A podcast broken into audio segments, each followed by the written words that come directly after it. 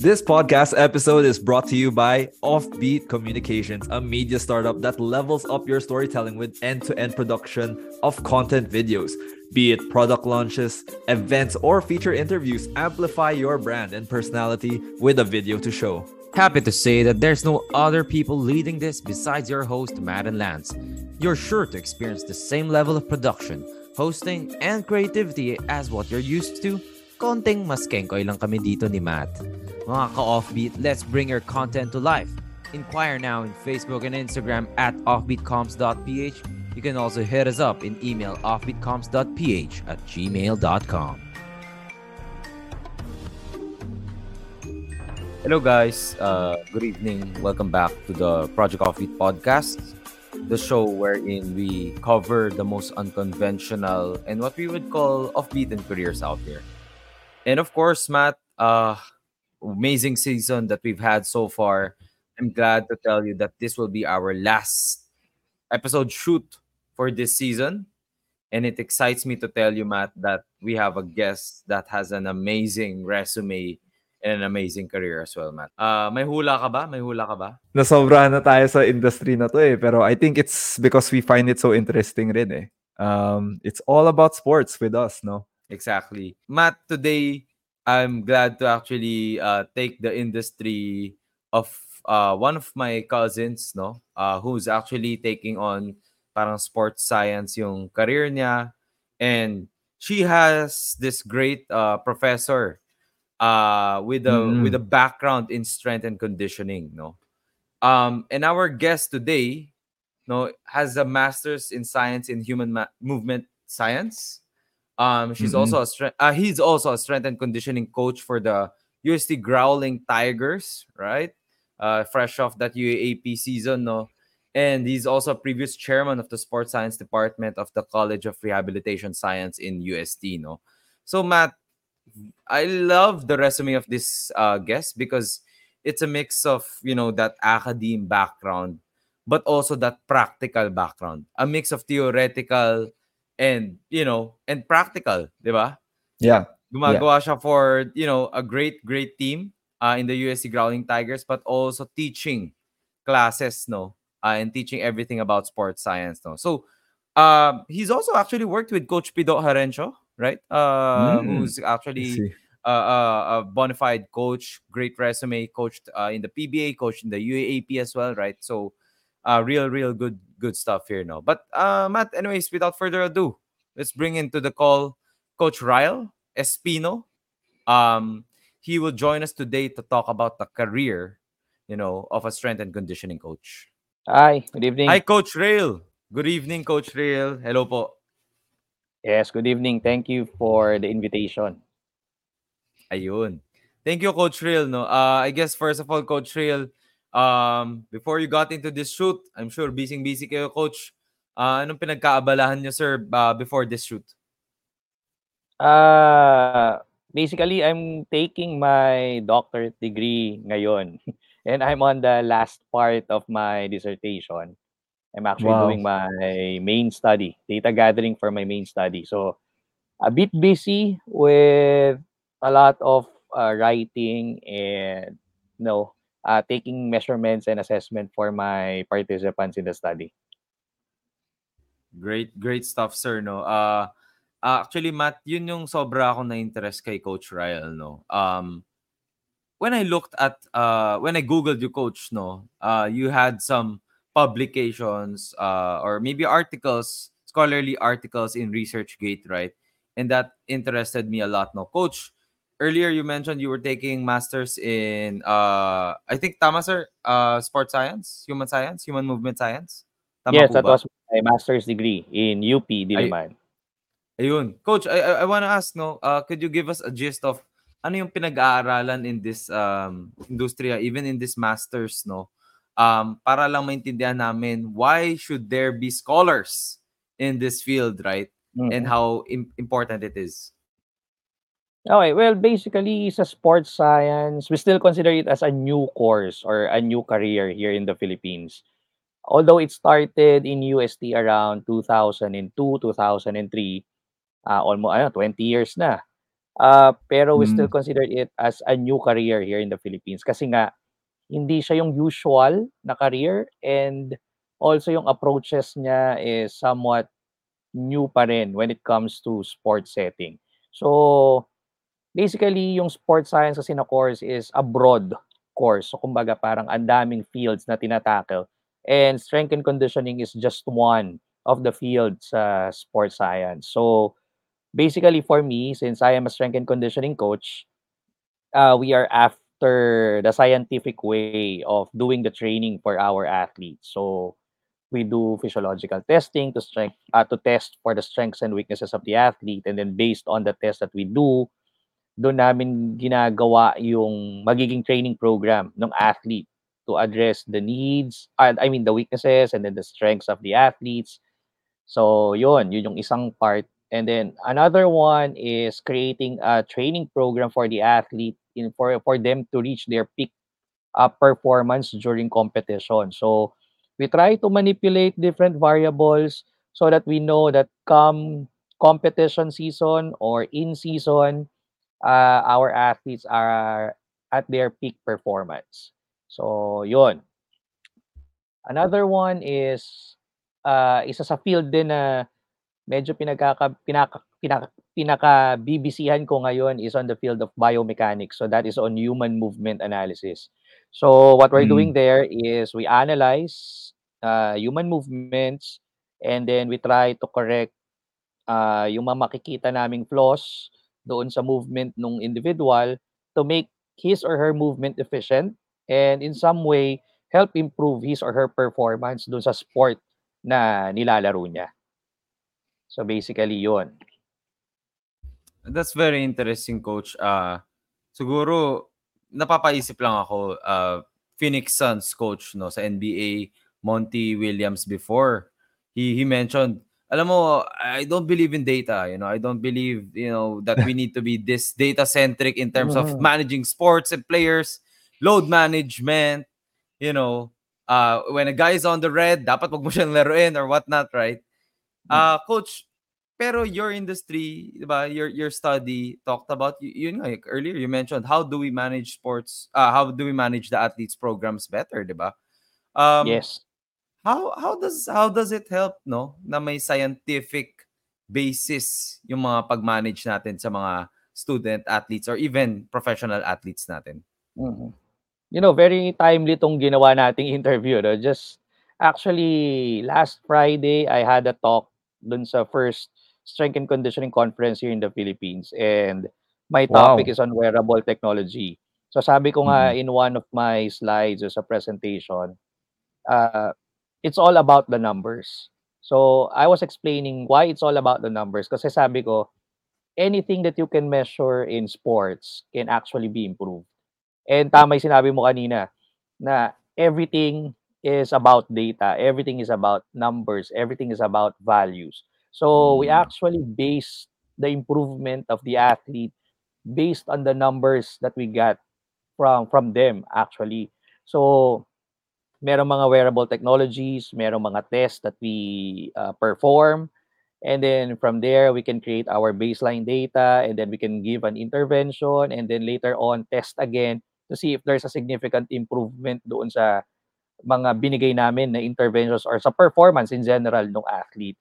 Kaya nga paulit-ulit sinasabi ko sa kanila, ah, hindi pala ganon ang training ah, ng athlete.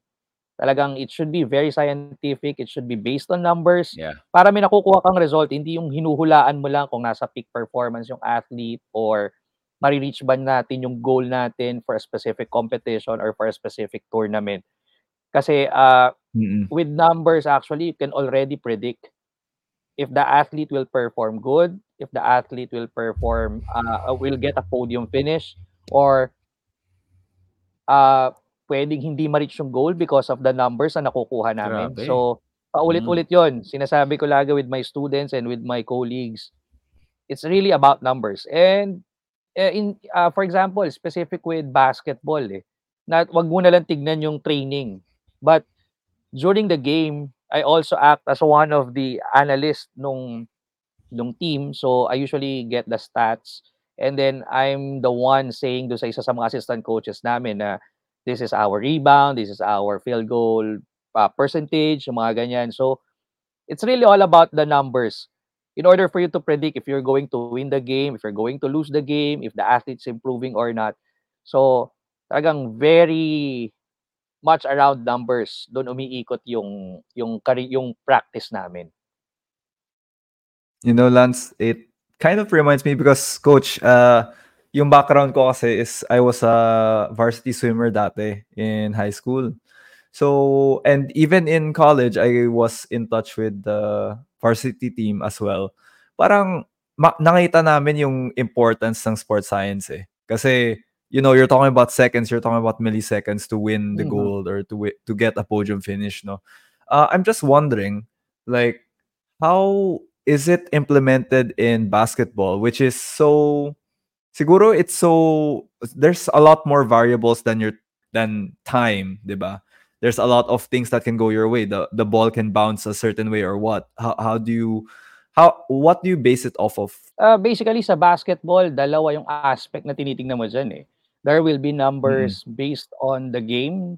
Ibig sabihin yung mga stats stats ng mismong players na ginagawa during Oo. the game and there will be numbers uh, on the aspect naman of training. So usually for training, we based it on norms. So kumaga we follow a certain norm and then we can say if yung values na nakukuha ng athlete based on our assessment is within that norm or nasa labas ng norm or beyond doon sa norm na nakukuha na. Of course, kami syempre as a strength and conditioning coach, what we are looking at dapat the values that we're getting during assessment should be always within the norm so that we say that our mm. athlete is mm. ready for the competition. Uh, doon naman sa aspect na sinabi ko kanina based on the stats during the game, it's also a different analysis. Uh, one of our assistant coach would always say, and even uh, one of our managers would always say, na if we win the rebound during the game, more or less, we can win the game. So, kumbaga, the number or the aspect of rebound will actually give you a lot of information if the team can win the game or not.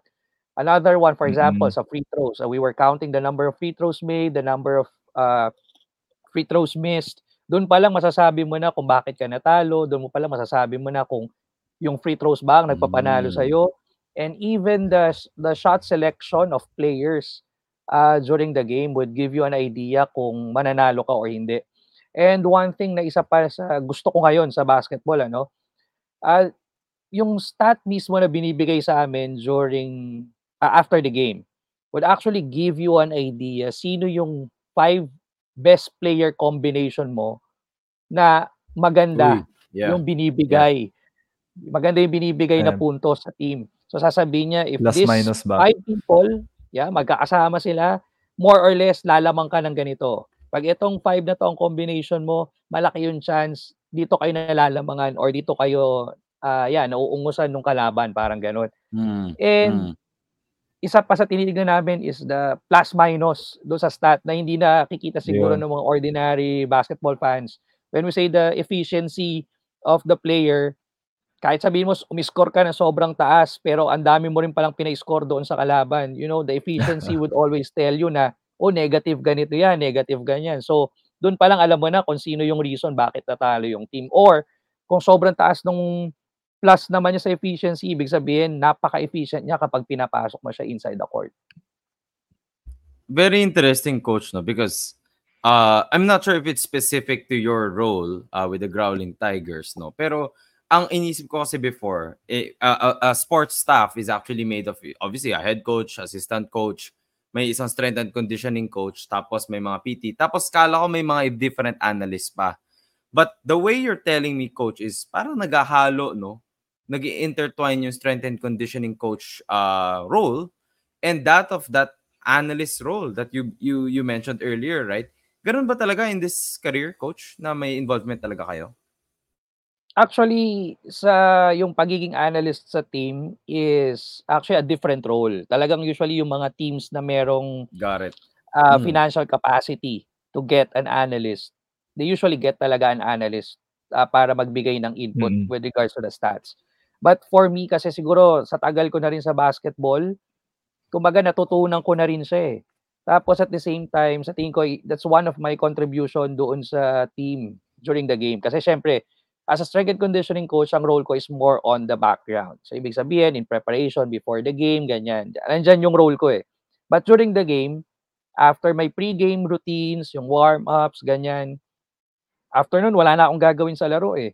So, siguro, over the years, natutunan ko siya na every time or every quarter, actually in the PBA kasi every quarter, they would give you the stats.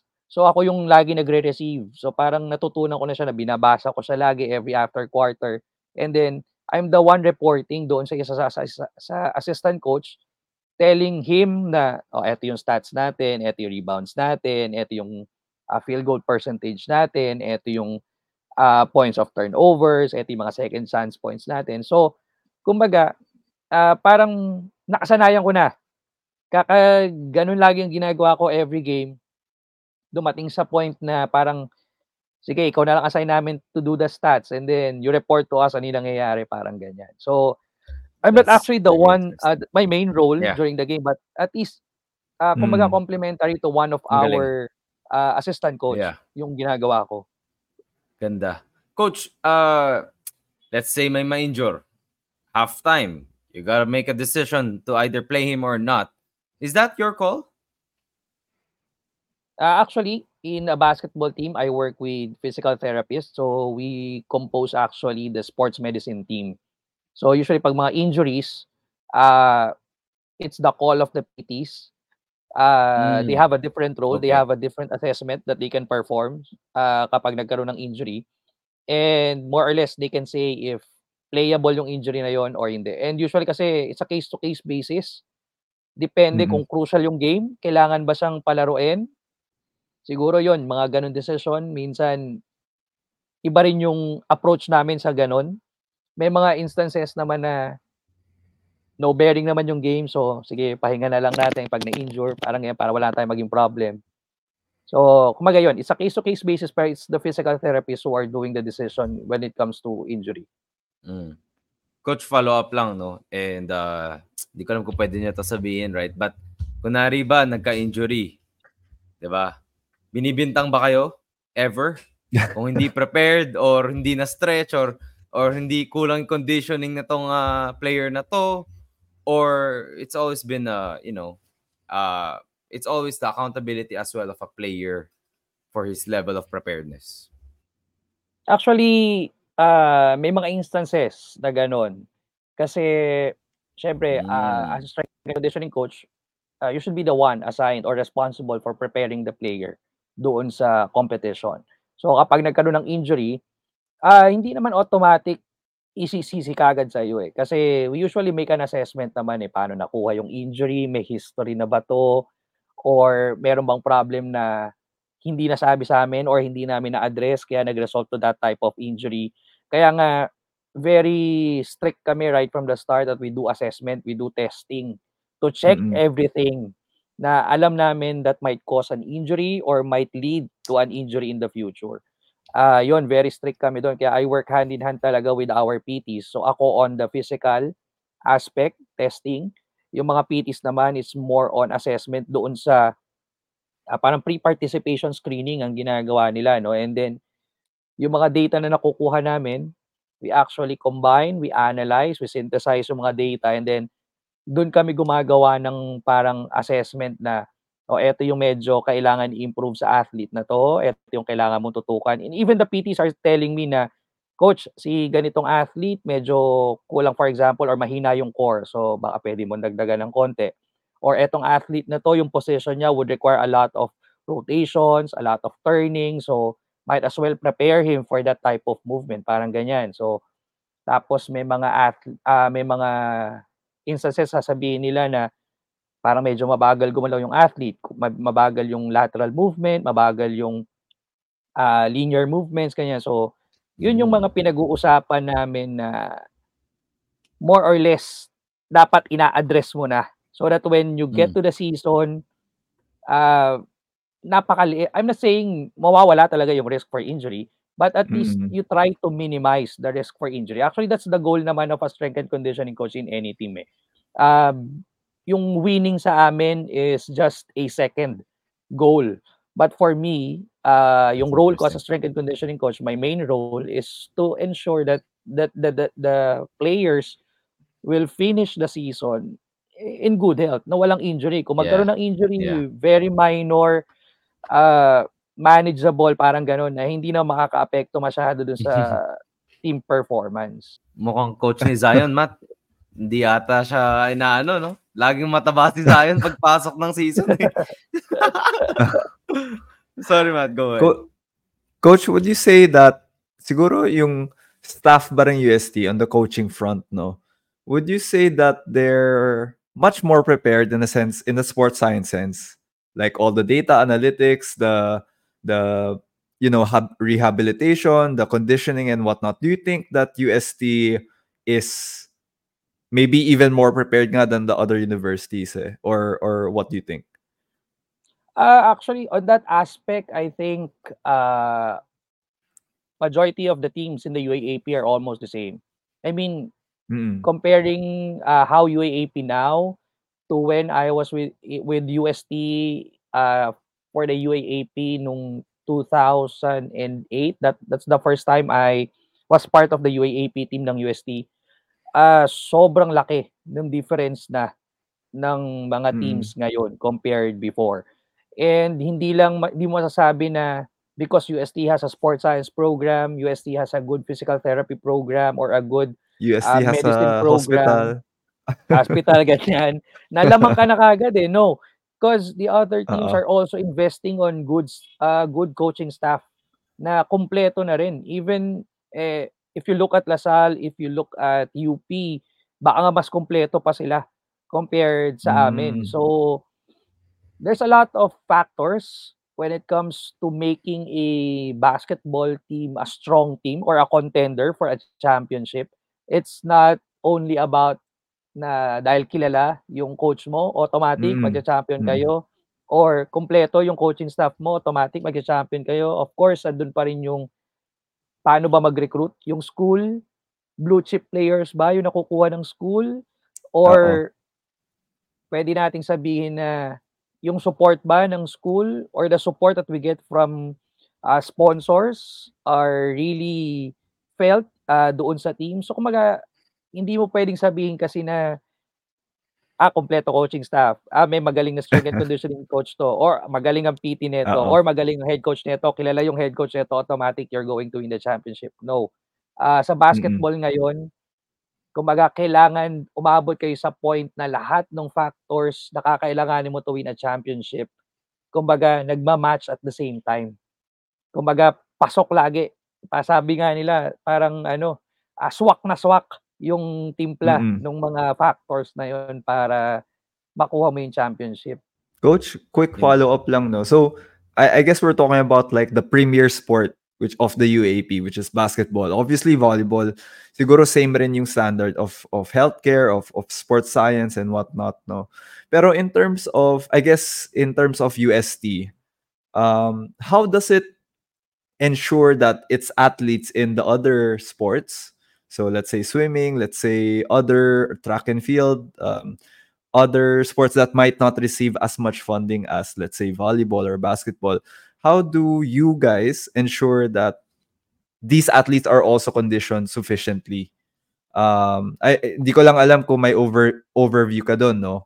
Pero I just I just wonder how UST does it. Uh, basically in UST, I'm happy to know na majority of the other sporting events are also getting strength and conditioning coaches. Like in taekwondo, in judo, uh, what else? Uh, football, I think they have. Uh, Mm. Kumaga, na, they also keep up with the scientific way of training eh. Kumaga, hindi lang siguro masyadong napapansin, it's because iba yung emphasis kasi na binibigay to basketball and volleyball. But if you're going to look at the other teams uh, or other sporting events in the UAP, more or less, ganun na rin yung approach nila eh. Uh, they have their own Mm. strength and conditioning coaches, they have their own PTs, uh, helping the coaching staff achieve their goal for for for a specific season. So, okay na din. And yung university nga, I mean, in U- UST in general, already uh, kumbaga acknowledge na kailangan talaga ng mga additional staff doon sa team that would help them reach their goal for for a specific season. So, yeah, yeah. nag-i-invest din sila to get conditioning coaches, strength and conditioning coaches, physical therapist, and then yung iba nga meron pang sports psychologist and sports nutritionist wow. kasama doon sa team na Grabe. siguro That's hindi good. lang That's masyadong good. yeah, hindi lang masyadong napapag-usapan it's because nga uh, mas malaki lang yung emphasis kasi na binibigay on basketball and volleyball pagdating sa UAAP. Yeah. Right. Interesting. Uh, coach, earlier na-mention nyo nga, no, meron ding mga iba na sports nutritionist, psychologist, and whatnot, no? Uh, and I think kayo medyo multifaceted yung role nyo, even even playing the role of analyst, right? In terms of getting to this role, the SNC coach, no, what were the career transitions or the career movements that you had to do? Or talaga bang, okay, uh, we have Coach Ryle here. He's an assistant professor in UST and he obviously has masters as well.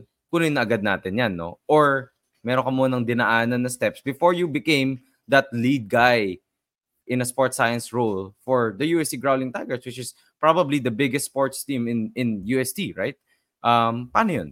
Uh, siguro tong kwento na to medyo gasgas na do sa mga nakakarinig sa akin ano and even to my okay. students kasi lagi ko kinikwento this is how I started my career as strength and conditioning coach. So actually uh, I graduated 2007 sa UST, Bachelor of Science in Sports Science. So fresh from championship yung UST basketball team. But right after the championship, yung 2007 season wow. nila, there were a lot of injuries. And yung former dean namin sa College of Rehabilitation Sciences in UST was the team physician nung Growling Tigers during that time. So sabi niya, ang daming, uh, of course, as the team physician, di naman everyday nandun eh. Kumaga ang pinaka-role niya is kapag may injury, siya yung unang nag-check on the athletes, parang ganyan. But of course, hindi naman niya kailangan pumunta dun sa practice everyday. So sabi niya sa akin, ilalapit kita kay Coach Pido uh, you start muna as a volunteer for the basketball team and then try to look ano yung pwede mong gawin to improve yung training, yung mga ganyan, or how can you parang suggest yung mga improvements doon sa training nung Growling Tigers because ang daming ang injuries. So yun, so parang doon ako nag-start as a strength and conditioning coach. And during that time, sinasabi ko nga lagi to my students, walang naniniwala noon sa sports science. It's because I was the second batch of sports science graduates sa UST. And hindi nila tinitignan talaga ang strength and conditioning as part of uh, the coaching staff or part of the training routine ng isang basketball team. So sige, sinaga ko siya 2008, 2009. Sige, tuloy-tuloy lang. Uh, I can't really say na nagkaroon ng huge improvement, but somehow siguro may nakuha sila doon sa mga suggestions and recommendations ko during training. Because during that time, I was not a strength and conditioning coach. I was a volunteer. So, they have their own strength and conditioning coach during that time na ang tawag nila noon is a trainer. Not a strength and conditioning coach, but a trainer. So, of course, syempre, uh, may ego ng konti. Syempre, hindi papadaig yan na uh, bagong graduate, ang tagal ko na sa basketball, sasabihan mo ako ng ganito, sabihan mo ako ng ganyan. So, medyo mahirap uh, makapenetrate during that time. But yun nga sabi ko nga, might as well educate. Kung tanggapin, okay. Kung hindi tanggapin, okay lang din. At least nasabi ko kung ano yung mga dapat gawin. And then what happened is, pagdating ng 2010, uh, intact pa rin yung coaching staff no ng men's basketball team. I was given the opportunity to handle the women's team and the juniors team ng basketball sa UST. And doon nakita nung seniors nung nawala ako sa kanila kung gaano kalaki yung improvement ng yes. women's team wow. sa ng juniors team. Kaya sabi nila noon, ah, uh, parang sabi ko noon, eto yung sinasabi ko sa inyo before na pwede nating gawin na parang hindi pa sila ganun ka-open to accept. Pero si juniors at si women's during that time, inaccept nila kagad yung gusto namin ipagawa. So, uh, I can see improvement in terms of uh, the physical aspect, in terms of sports performance of the players. But hindi pa rin siya talaga enough eh, to win a championship. It's because, gaya nga na sinabi ko kanina, there's a lot of factors na kailangan mong i-consider to win a championship. But uh, in terms of, yun nga, improvement, makitang-kita yung improvement do sa dalawang teams na yon.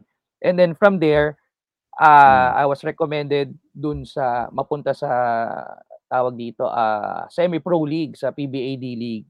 So I was hired as a strength and conditioning coach ng Cebuano Luwilier during that time. And we were always in the finals.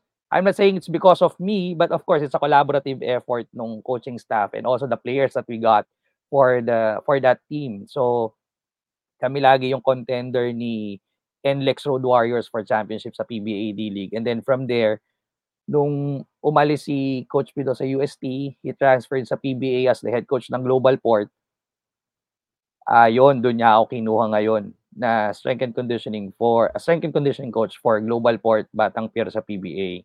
And then up to the point na nag-transition to Northport, nandun na ako kasama nila ako and then yun nga nung pagbalik nila sa UST, uh, ah, kasama pa rin nila ako sa sa basketball team ng UST wow. uh, this season. So yun yung naging journey yeah. nun. But of course in between hindi naman puro ganun lang. Sabi ko nga yung profession namin it's it would require continuous education. So that's why I took my master's, uh, not only for being part of the academy, but of course I want to improve my craft as a strength and conditioning coach. And ngayon nga, I'm taking up my doctorate degree to further enhance kung ano yung uh, meron ako. Uh, or to further improve pa yung craft ko as a strength and conditioning coach and also as an uh, academician. So, yun, yun naging journey ko. Gan kaya pala ano 'no, coach, parang napapansin ko kasi 'pag pinapalitan ang head coach ng isang professional team, parang buong staff niya napapalitan din. Yes. I mean, hindi naman lahat, no? Hindi naman lahat, pero mm. marami. And the way you said it, uh, you and Coach Pido go go a long way pala, no? Mula pala global uh, Yes. Northport, sorry, or Global Global Port? Global, Global Port ata? Port, yes. Yeah, Global Port, Mhm. no? Kaya pala may may familiarity rin, no, with who you want to work with na coaching mm. staff. Uh, but coach, by the way, uh, I guess ikaw siguro yung rason kaya nagcha-champion ngayon yung UST Women's natin, no?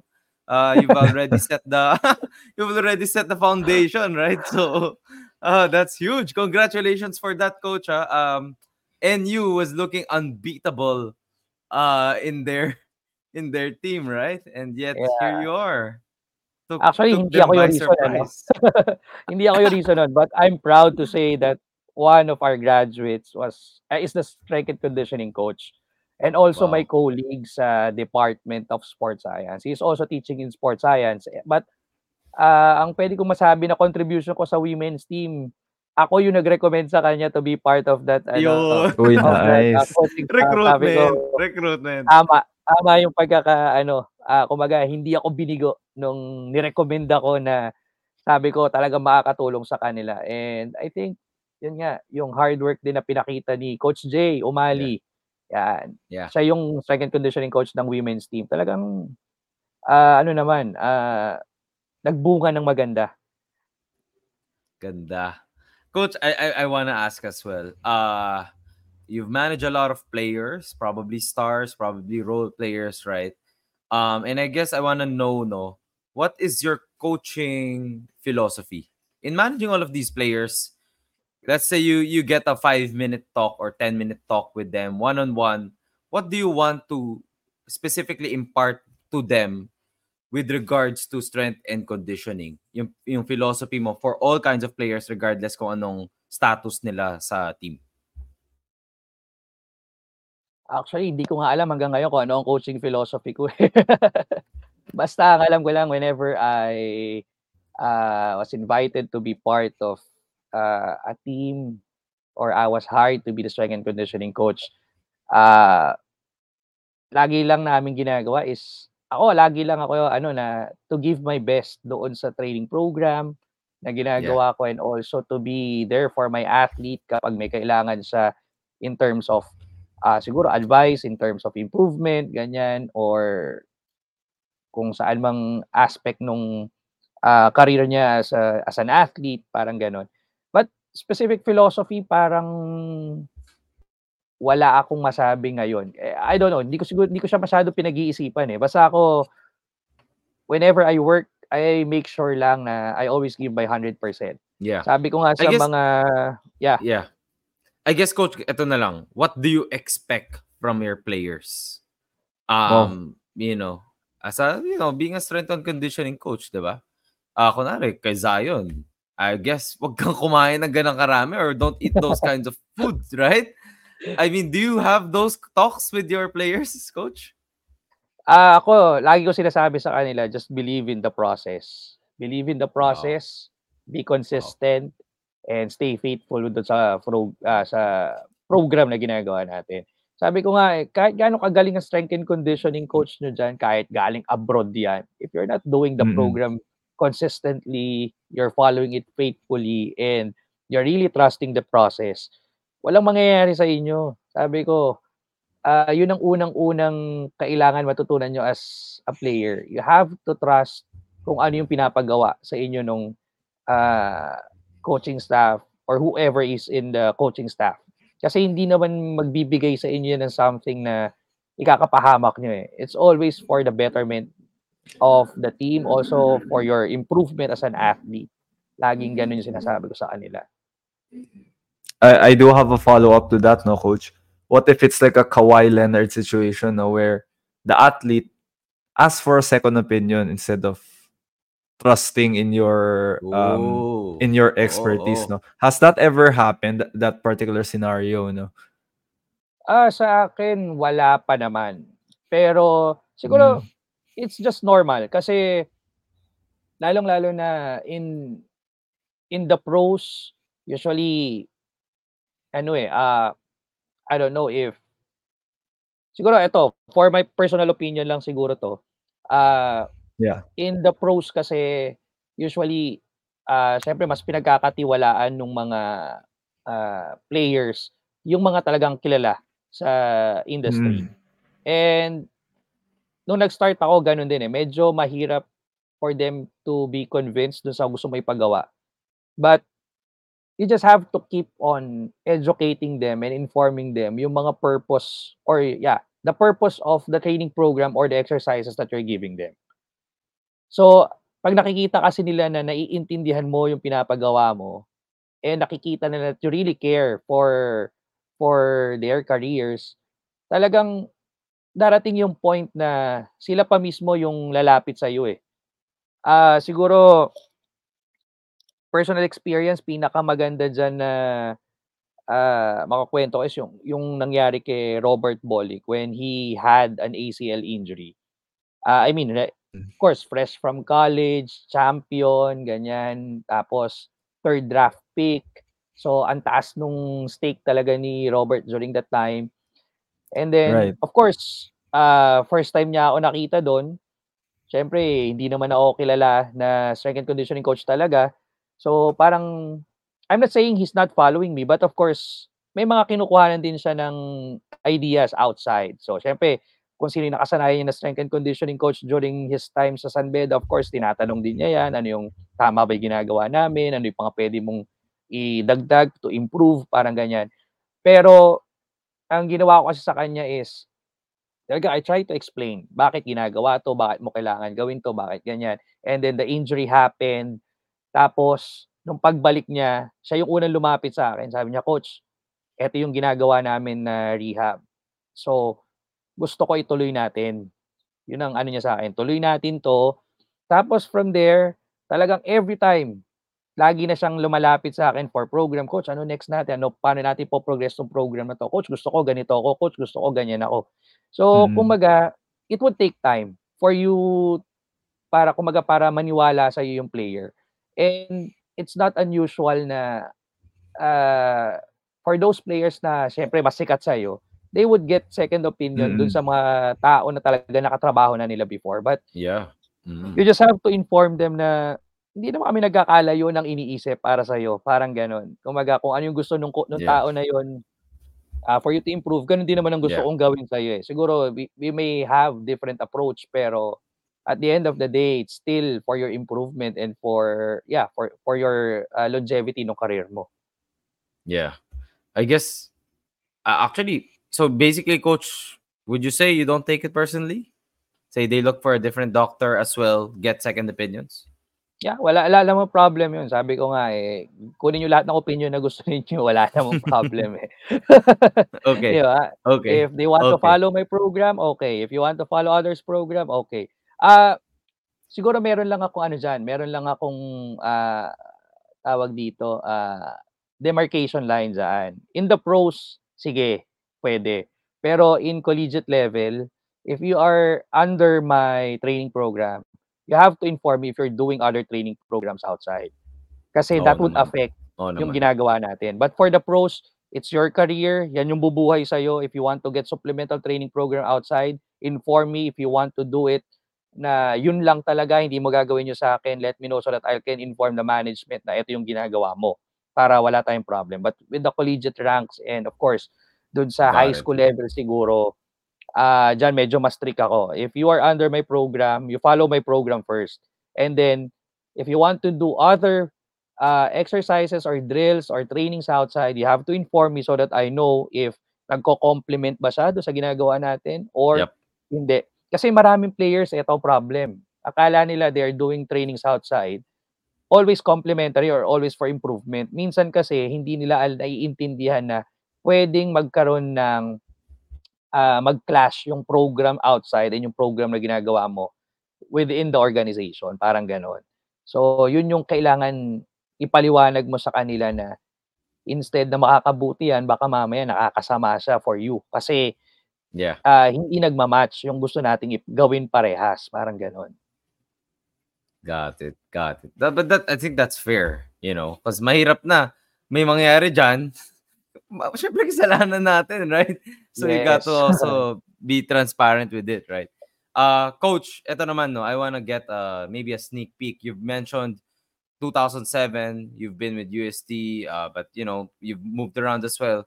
Pero among your time, you know, with UST, and there's a lot of legends that came from that uh, program, no? We have uh, obviously now Cabanero, we have Jeric Tang, diba? Uh, we have CJ Cancino.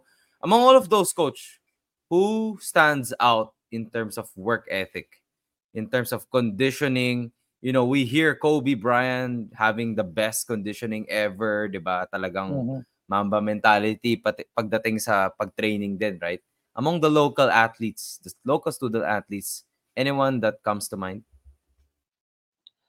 Ah I can say siguro, ah, ang nakita ko kasi talaga na kung paano yung naging improvement or kung paano mag-workout is si Jervy Cruz. Oh. Kasi Mm, si Jervy noon was Team B. I was an intern during that time. Ah, of course hindi siya kilala no'n kasi Team B pa lang siya. Pero he is always with Team A na players, pero siya hindi siya sumasabay do'n. Ang ginagawa niya, kasama siyang darating do'n sa Sports Science. Laboratory. Papaunahin Okey. niya yung Team A, nando'n siya sa isang side, pagtapos na yung Team A, tsaka siya magwo-workout. So kumbaga hindi mo siya kailangan parang tutukan. So kumbaga on his own. Kung kailangan niya magbuhat, magbubuhat siya, kung kailangan niya mag-workout, magwo-workout siya. And I think yun yung naging reason kung bakit naging MVP rin siya nung pagpasok na Yes. pagpasok niya doon sa lineup ng UST. But of course, I'm not saying that the other, ah, kumbaga naging well-known players from UST hindi gano'n ano. Siguro lang mas nasubay mas nakita ko kasi yung journey ni Jervy compared to them. Yep. Ah, mas direkta ko siyang, ah, ah, nakilala tsaka nahawakan talaga up to the pro level nung nalipat siya sa Mm. Northport.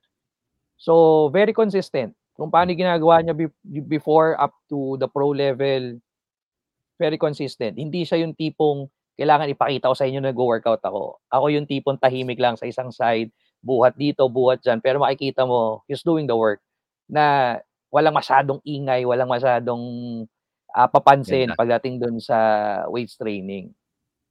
Ganda, ganda. Ah, awesome. Thank you coach for that uh, insider, no. Uh, coach, I think I think uh, bago tayo to go to our last part, no. We also asked Larry Fana share this question. uh, the way he looks at the NBA as a global standard and the way the NBA probably makes up different uh, regulations. Like now, we have the in-season tournament. Last season, mm. nagkaroon tayo ng parang play-in tournament, right? From a strength and conditioning coach, do you also look in global standards like the NBA and adapt some techniques or principles here and there? No. Uh, and if you could shed light to maybe a couple of things that you grabbed from a global per- per- perspective. Ah, yan. Diyan siguro pumapasok yung pagiging researcher ko sa field ng sports Mm. science. We don't actually uh, automatically adapt yung mga nakikita naming trends or uh, yeah, trends uh, in the field of basketball or in the field of strength and conditioning. Usually, ako kasi, pag may lumabas na bago, I analyze first. Unang-una, pwede ba siya totally adapt? Kumbaga, kayang-kaya ba nung, I mean, do we have the facility? Do we have the manpower? Do we have the financial resources to adapt yung ginagawa nila ngayon abroad or sabihin natin in, in NBA uh, in general? Or can we do something na pwede namin i-contextualize into a local setting na kumbaga may ginagawa silang ganito and then adapt natin siya pero ibahin natin ng konti para mag-fit sa Filipino setting, parang ganyan. Or totally, hindi natin siya i-adapt, uh, gayahin lang natin kung paano siya ginawa and then subukan natin gumawa ng sariling sa atin na naka-base doon sa what they're currently doing. So siguro yung mga ganyan, dyan pumapasok yung pagiging researcher ko. Ina-analyze ko muna yung mga bagay-bagay if pwedeng totally kunin natin, baguhin natin ng konti, or totally gawa tayo ng sarili natin na mas applicable in our setting.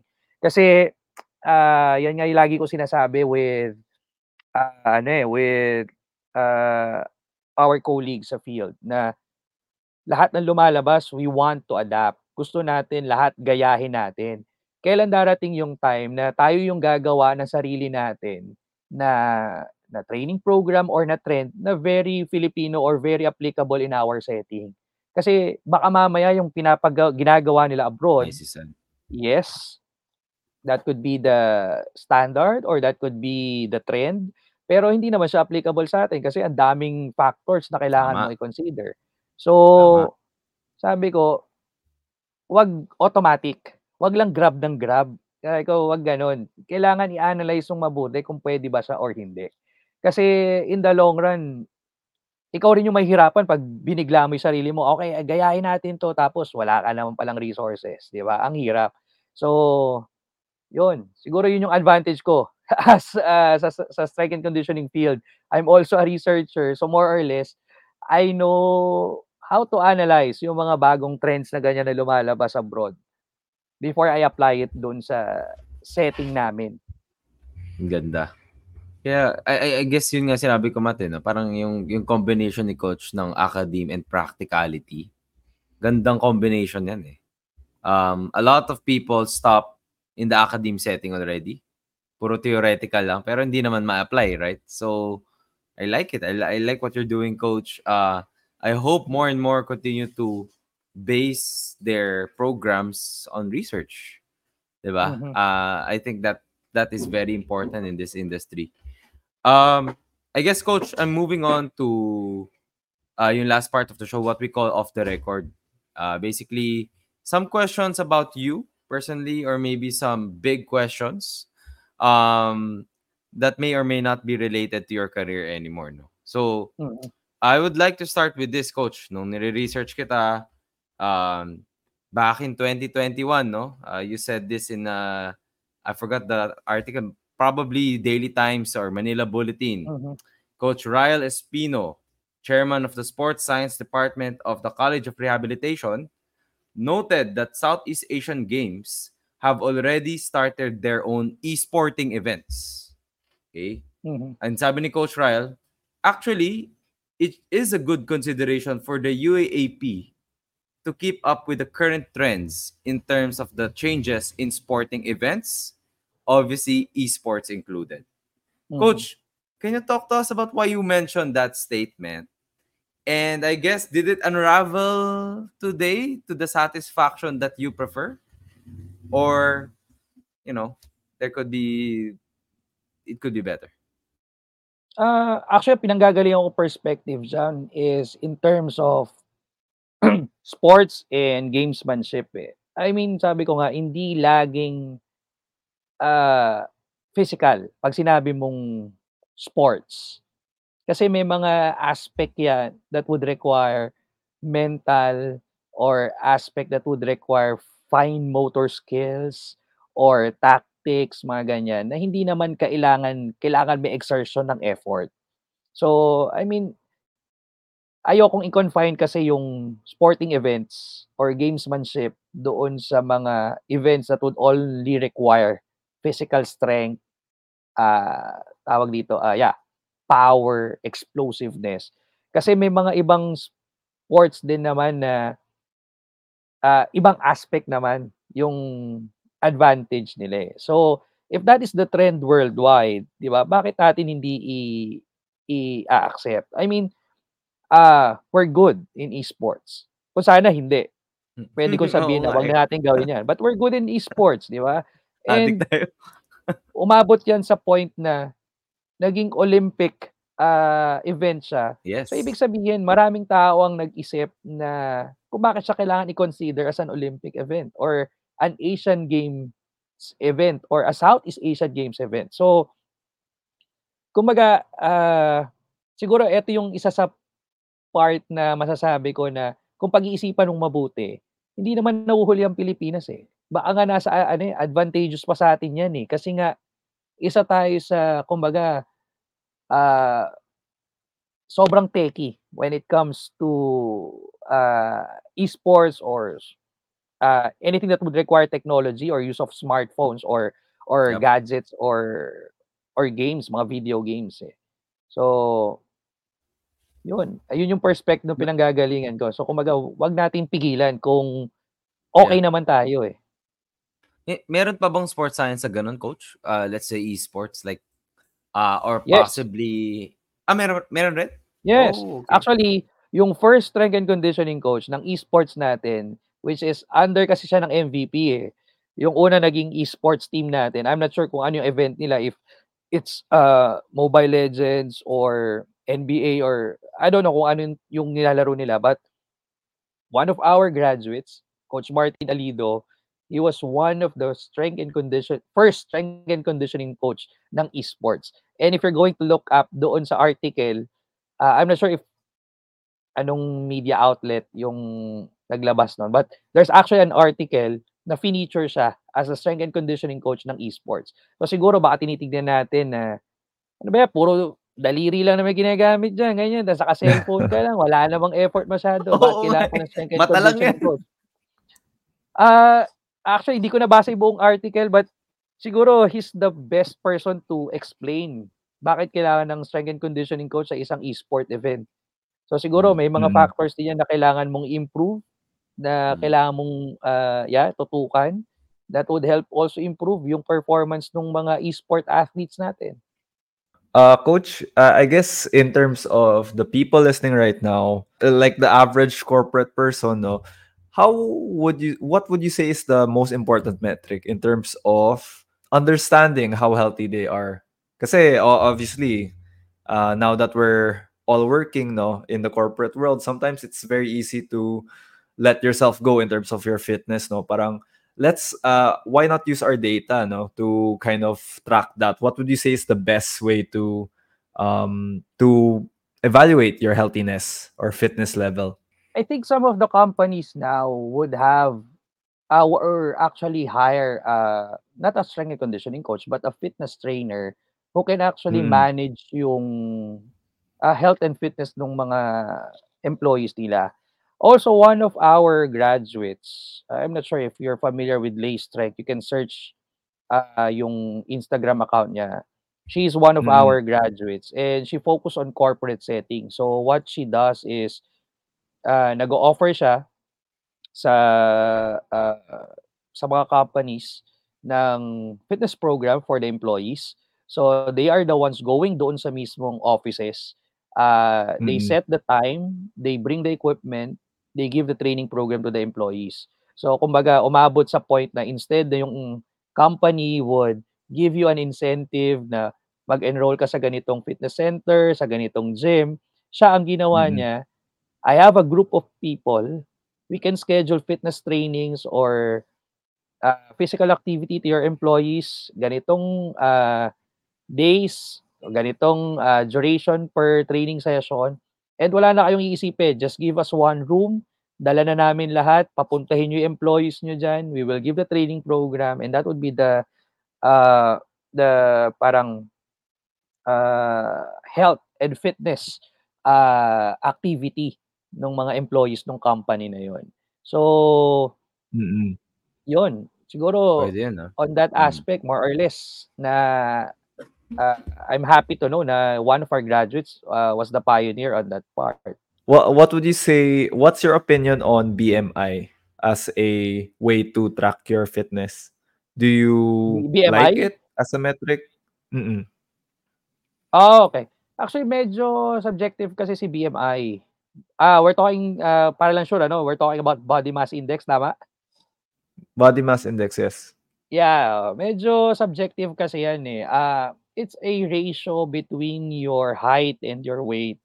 And merong mga exception kasi when it comes to BMI. If you are physically active, uh, if you have uh, health conditions, uh, yung BMI ng mga tao na ganyan would always be subjective.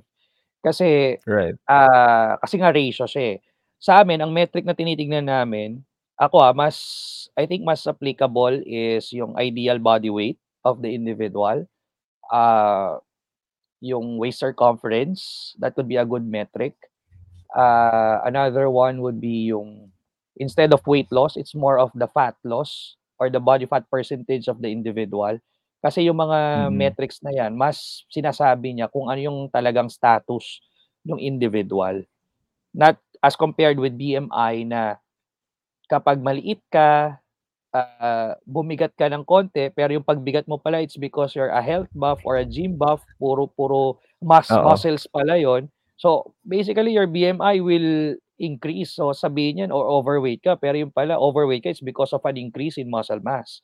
Or, meron Mm. namang iba na may condition na hindi sila pwede bumaba sa ganito na weight. So, they have to maintain Mm. a specific weight, parang ganyan. Eh, sabihin natin, short stature. So, pag when you compute for the BMI, umaangat siya. So, di ba, parang, ay, pangit BMI nito, overweight to or obese to. So, medyo subjective siya. Kaya kami, ako, mas tinitignan ko is the body fat percentage of the individual, yan, the waist, uh, the waist circumference, and the ideal body weight na kailangan niyang ma-achieve. Yeah. Yan nabigyan na mo ako ng hope doon, coach, ha? Oo, nabigyan mo ako ng hope doon, coach. Kasi yung BMI ko, nung last uh, exam ko, overweight ako eh. But I'd like to think, muscles yun. No? Wow. Actually, parehas tayo dyan. Kasi ako ganyan din. Ako, Oh. medyo maliit ako. Tapos, eh, syempre, Oo, nag-workout eh. ako. So, pag nag-check ka talaga ng BMI, medyo mataas. Pero ngayon, because of the pandemic, medyo nabawasan physical activity. Siguro baka nga talagang mataas na ngayon para sa akin. Pero before, na ah, ganyan. medyo Right. ano, Yeah. Yun. And and and I've heard from my from my doctor na sister na yung BMI kasi kapag Asian standards, medyo mababa yeah, daw kasi it's- talaga yeah, it's eh. Kaya parang Yes, yes. overweight ka talaga eh, no matter what you do, right? Ah, I'm just rationalizing here, no? Kasi Daming excuses, pero- ah. ang dami excuse, eh, no? Ang dami excuse. Okay, uh, coach, I guess last one for me and maybe Matt, you can also ask last one, no? Uh, coach, um, you've done this, you you've been in this career and we've also seen that pioneering spirit in you within UST, right? And especially in sports science, human movement, human science, right? For you specifically, what do you think then should the government do to make this sports science field more prominent, more important, more respected in this country from a national level, no? Para hindi lang puro university level yung talks natin dito. Ah, medyo mahirap na tanong 'yan at saka marami tayong makabangga diyan. Pero just to give you ano, actually may move naman na ginagawa yung government like with the establishment of the National Academy for Sports. Uh, yung mga nag-start din dyan was our graduates. Sila rin yung nag, nag-create nung ano na yan, uh, nung uh, academy na yan. So, sa tingin ko naman in terms of sports, maski pa paano, there's an improvement naman from uh, the trainings na ginagawa ng government. Uh, medyo marami kasing factors pa rin eh. Uh, ako lagi ko sinasabi, kailangan yung nasa taas should be open-minded with regards to the type of training na kailangan ipagawa doon sa mga athletes natin. Uh, ang sinasabi kong example lagi is Thailand, Vietnam, Malaysia. Sabi ko nga, mas magagaling ang atleta natin kaysa dyan eh. Pero how come pagdating ng Southeast Asian Games, nandun sila sa taas. Pagdating ng Asian mm-hmm. Games, mas marami pa rin yung medals nila compared to us. Pero yung knowledge, yung training, sabi ko mas angat tayo kaysa kanila. Pero tingin ko kasi mas in-embrace ng mga higher authorities sa kanila kung paano kailangan i-improve yung training do sa mga national athletes nila. Uh, isang comparison na lang dyan is the equipment that they have compared to us. I mean, yeah. we have equipment sa UST, but we don't have those equipment sa Philippine Sports Commission. So, hmm. yun pa lang ang laking question eh. Bakit yung university may ganyan whereas the National uh, Sporting Authority walang ganon? Whereas when you go to Thailand, from university all the way to their uh, parang yeah. uh, athlete center, talaga national athlete center, same ang facility, same ang researchers na meron sila doon. Yes. So I think yun yung difference eh. So uh, malaking factor dyan kung paano i-accept nung nasa higher ups yung changes na kailangan yes. gawin when it comes to training. And then it has to be cascaded from up going down. Kasi hindi pwedeng sa baba nagbabago ka pero yung mga nataong nasa taas, they are not willing to accept those changes na nangyayari sa baba. So it has to be from up going down. So siguro uh, darating din yung time na yung mapupunta rin dyan sa sports commission natin uh, mas kumaga mas open and mas uh, kayang i-embrace yung changes when it comes to scientific training. I mean, we all have mm. the the uh, the people who thinks uh, on how to improve the training program. Siguro yung mag-a-accept na lang ng mga sinasuggest na yan ang kailangan uh, ma-improve pa natin. And also, mm. yun nga, uh, minsan kasi uh, medyo nahaluan ng konting politics but of course ay nako if you yeah if you are really into you know improvement of the athlete you have to set aside those things kasi sa sports dapat wala ngang ganun eh you always look at the uh, improvement and of course the longevity ng career ng athlete exactly mm. kaya nga a lot of our athletes are also going like abroad also yes. so that they can kind of compete more competitively you know yeah Di ba, Matt, EJ, EJ Obiena told us that one, di ba? I mean, the support, Uh-oh. man. The support. Yeah. The, the technologies Muntik. are all there, di ba? Muntik pa siya ma, ano, change nationality. Yeah. Oo, oh, so, Sabi ko nga sa kanila, ano eh, di ba, if you're going to look at those successful athletes, di ba, di ba sila nag-iisip bakit lahat ng mga gagaling na atleta natin na nire-represent ang Philippines, hindi sa Pilipinas mm. nagte-training. Example, mm, exactly. Alex Ayala Yeah. Alex mm. Ayala is here in the Philippines. Si Alex, by the way, I handled her when she was 13 years old na nagsisimula siya. Before siya lumipat to Rafa Nadal. Academy, I was her wow. strength and conditioning coach. So, wow. From nung na, simula nung naging nabigyan siya ng scholarship ni Rafa Nadal, doon na siya talaga nag-train abroad. So, same with EJ Obiena. He is from UST, pero he is training now abroad. Di ba? Parang sabi mm-hmm. ko nga, if you're going to analyze, bakit yung mga top athletes natin, lahat nasa abroad? Di ba? Hindi ba natin kayang gawin dito sa Pilipinas yan? So I think kaya naman natin eh. But yun nga, may mga factors ka lang natitingnan that serves as parang mga challenges and hindrances sa atin on how to make this athlete uh, improve doon sa career nila. 'Di ba? Ano ba meron sa abroad na wala tayo? Baka yung knowledge, parehas lang naman. Equipment siguro baka Mm. puwedeng lamang sila. Pero kung gugustuhin natin gawin dito sa Pilipinas 'yun, kaya nating gawin 'yun, 'di ba? Hindi naman tayo papadaig sa ganyan, eh, gagaling ng mga tao natin dito sa Pilipinas, 'di ba? Um, one last question, no? Let's say you're talking to the latest batch of, let's say, the uh, sports science graduates. Um, if they wanted to become like strength and conditioning coaches, what would you say is the sport you would push them into that needs more siguro focus or emphasis from the strength and conditioning? That's not, you know, Ah, okey. the popular sport lang na basketball, volleyball, 'di ba? Actually, halos lahat namang ng sports that would require, ah, effort and exertion of effort or power, explosiveness or eh or those sports na hindi Right. naman kailangan on on the other aspect na more on endurance, lahat naman 'yan kailangan ng strength and conditioning coaches, eh. Oo. Ah ah, I think I had a talk with them before. Ang lagi ko lang sinasabi sa kanila, pumasok kayo sa field na 'to, you can't stop learning. Hindi ka puwedeng tumigil. So, Mm. always bear in mind na yung gagawin mong practice, it's not about you, ah, kumbaga inaangat mo yung sarili mo sa field na 'yan. Kailangan bago yung sarili mo, pagalingin mo muna yung atleta mo. Kumbaga lahat ng Mm. gagawin mo is always about your athlete. And then yung Right. kung gusto mong sumikat, susunod na lang 'yon. It's because gumagaling yung athlete mo, naa-associate ka sa athlete na 'yon, 'di ba? Diyan darating yung time na kung gusto mong maging kilala sa field na 'yan, makikilala ka rin. But unang-una lagi, it's always the the athlete. Kumbaga, it's always the betterment, improvement of the athlete ng lagi mong gagawin. Ah, ta's yun nga, you can't stop learning kasi every year, every 2 years, every 5 year 5 years, there's a new trend. So you have to keep on, ah, parang adapting to those changes in with regards to strength and conditioning. And sabi ko nga sa Pilipinas, baka masyadong mataas ang tingin niyo sa strength and conditioning coach na 'pag pumasok ka malaki kaagad ang suweldo mo, no.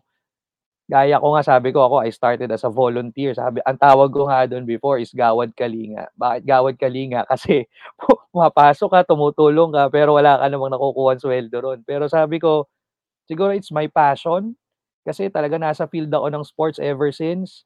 Sabi ko, I know kung ano yung kailangan ng mga atleta and since andito ka na, I have the, ah, capacity to help. So sabi ko, before mo tignan kung kikita ka diyan or hindi, tignan mo muna kung ano yung puwede mo munang maitulong and then from there hayaan mo silang magbigay sa'yo ng parang value mo doon sa, ah, sa services na pina na ginagawa mo sa kanila.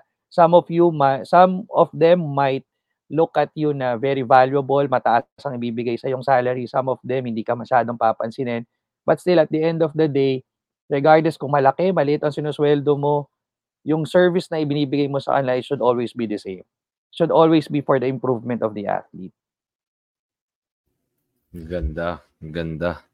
Um, coach, that's actually all the questions that we have. Uh, thank you. Thank you for, you know, just sharing to us this field uh, in sports science and especially, you know, medyo mas naging hopeful ako para sa industriya nito, right? Uh, Yes. I'll tell my cousin Miles to actually uh, put in the work, right? Malay ba natin? you know, Yes. uh, di ba? This this career I think needs to be more out there, you know. Um especially with all of the other medicine uh fields as well, di ba? Mhm. Very very interesting.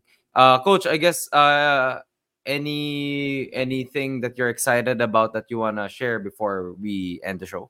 Siguro nasabi ko na rin lahat kanina, eh. So, I think for those who want to uh, practice the profession of being a strength and conditioning coach, yun lang. You have to keep on learning, keep on studying, work hard. Uh, siguro isa sa pinakamalaking factor diyan is yung grit, ah, sinasabi nila. Yep. Na kahit ayaw mo na yung ayaw nahihirapan ka na gumising but still you're there because you have a responsibility to your athlete. So, sabi ko nga ako nasanay na ako dun sa ano, eh, sa mga walang holidays, walang weekends kasi usually diyan pumupunta yung mga sporting events, eh. Pero sabi ko gano'n siguro, gano'n talaga ang ano, eh, ang uh, trabaho ng isang strength and conditioning coach. But at the end of the day, uh, yung passion mo talaga to help the athletes, yun pa rin yung mangingibabaw eh.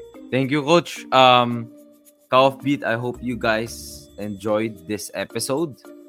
Thank you once again to Coach Ryle Spino. Uh, and of course, let's give our best uh, support to the USD Growling Tigers as well, no? Um, as they bounce back after, let's yeah. just say, a kind of uh, rocky start, no, in Coach Pido's uh, uh, re-arrival in USD, no. Uh, Coach, good luck to your upcoming season again, and thank you again for joining us in this show. Okay, maraming salamat for the invitation.